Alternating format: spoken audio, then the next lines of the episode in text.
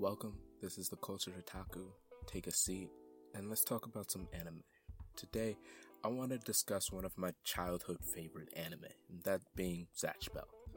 You know, it's one of your standard shonen, but this one it's it's a battle royale shonen. Um, and I'm gonna describe, you know, the scene of me watching the first minute to two minutes of the episode that really was impactful and really drew me in. So it's the spring of 2005, probably around March, because that's when the show, I believe, first aired, if I'm not mistaken. And it's probably one of the first anime I'm watching coming to the US via Toonami on a Saturday evening with two of my older brothers. You're introduced to this yellow haired boy with big eyes and an oversized blue shirt. Almost to the point of it being a dress, and honestly, thinking back, it probably was a dress hanging from the feet of an eagle over an ocean. Now, what's interesting is he's not afraid because he's actually giving the eagle directions and says, We're almost there, while the screen pans over looking at a city. Now, out of the ocean jumps a yellowfin tuna, and Zatch spots it and releases from the eagle and somewhat flies or glides and catches the tuna. The screen then switches over to another protagonist, being Kyo, getting lip from his mom. And she says to him, like, yo, you gotta get ready for school. And he's like, what's the point? I'm smarter than all of the students in my junior high and probably even the teacher. And she's like, this is probably why you're bullied because you're a smartass and you think that you're better than everybody else.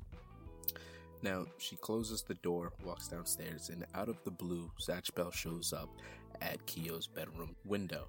And mind you, Zatch is still hanging from the eagle's feet, but now he's half naked, and the tuna from earlier is strapped to his back, flopping around by a rope.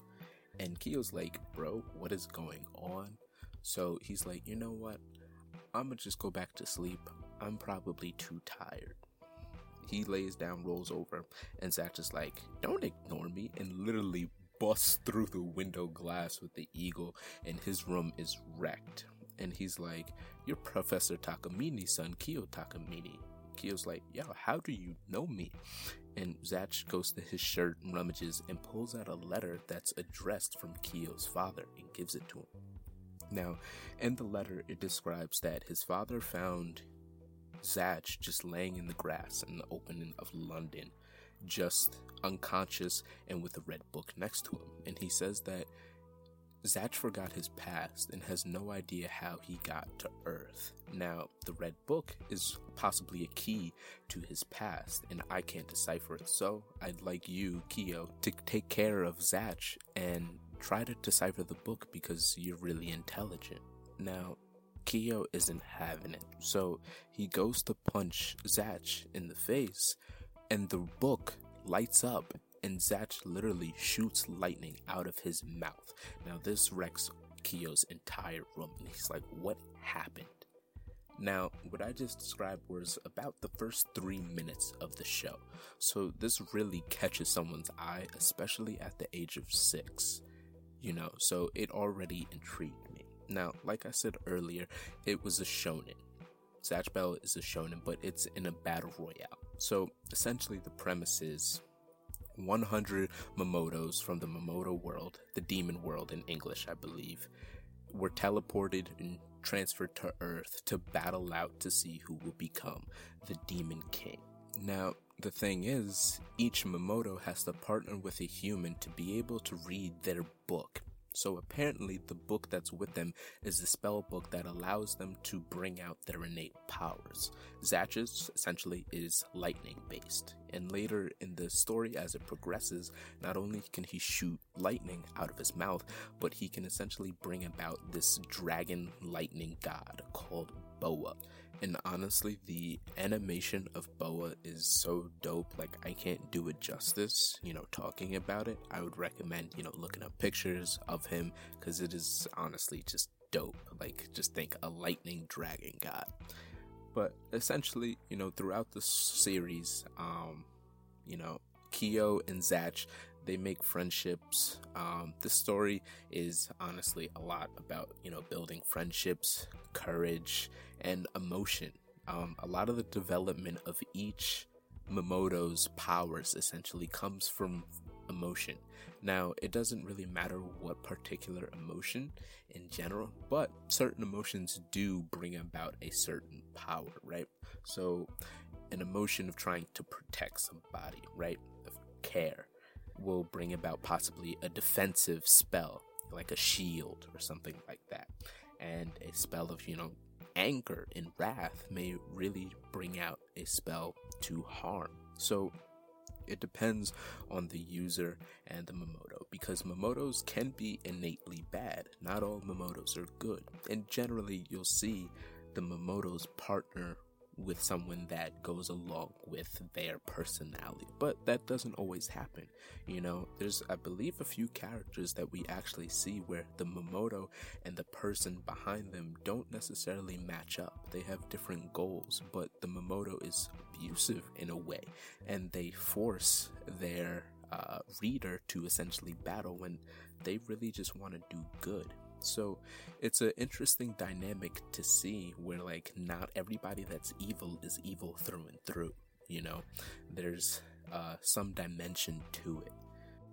Of course, it being a shonen, Kyo and Zatch do develop partnerships with other Mamodos, and you know, one of them and their partner, Kyo has, you know, there's like hints towards a love interest, but in the anime and the manga, we never see this to fruition. But I just want to talk about that, like that is there, you know, for some people that do like that kind of love interest dynamic within a story. Now, I want to talk about some of the humor that is in Zatch Bell, because I would say Zatch Bell is fairly humorous, and more of the humor I kind of notice as an adult now, because there's some scenes that as a kid you're really not gonna get. Like one moment, um, in one of the episodes, uh, one of the characters breaks out singing about big tits, right? And it's honestly hysterical. Like, how did they get away with this? You know, but since it's marketed towards like a shonen and stuff, kids don't really pick up on it. So that's just one of the moments, you know, especially with like adult uh themes that's like, bro, this is this is funny. Now, one of the other moments, you know, like I discussed earlier in the podcast, you know, um, with Zatch just busting through the window. You know, just little subtle moments. And another one, Zatch and one of his partners, you know, protagonists, they're battling, you know, a villain. Um, but they decide like, hey yo, like have this melon as a peace offering. Let's not fight. And the villain, he's like, all right, fine, I'll try it. He starts scarfing down the melon, OD, like hella fast and then he starts out singing about the melon. And i'm not to start singing it because i will butcher it or not even serve it justice. But if you go on youtube and type in very melon zatch bell you will see it's like it's it, it's pretty funny you know and it's just certain small things like that. The humor is it's nice. Um and then the battles. Let me talk about some of the battles. The animation of these battles i would say is pretty dang good, you know, especially like later in the series when Kyo and Zatch develop better spells like Baou Zakeruga, which summons Boa the Dragon Lightning God. Um, it's just it's really clean and it it just I don't know, even you know, somewhat 15 years later, it still looks pretty good and it's i would like i said i would kind of recommend the show to watch now but at the same time you know it's 15 years old being the early 2000s not a lot of people are going to want to watch that you know but if you can get past the you know kind of subpar-ish animation you know compared to today and enjoy the story for what it is and the humor it's a it's a really good show, you know. And of course, it's kind of biased because you know it's one of my favorite childhood animes. But I would say give it a try. One sad thing about the show, though, um, is because it never fully completed, essentially according to the manga. Right? There was more canon information that could have been animated, but never was. So it wasn't fully wrapped up. So if you do end up watching it and you want to find the full story, you do have to read the manga. and there's a couple of movies as well that go along with the anime, and they're actually pretty good.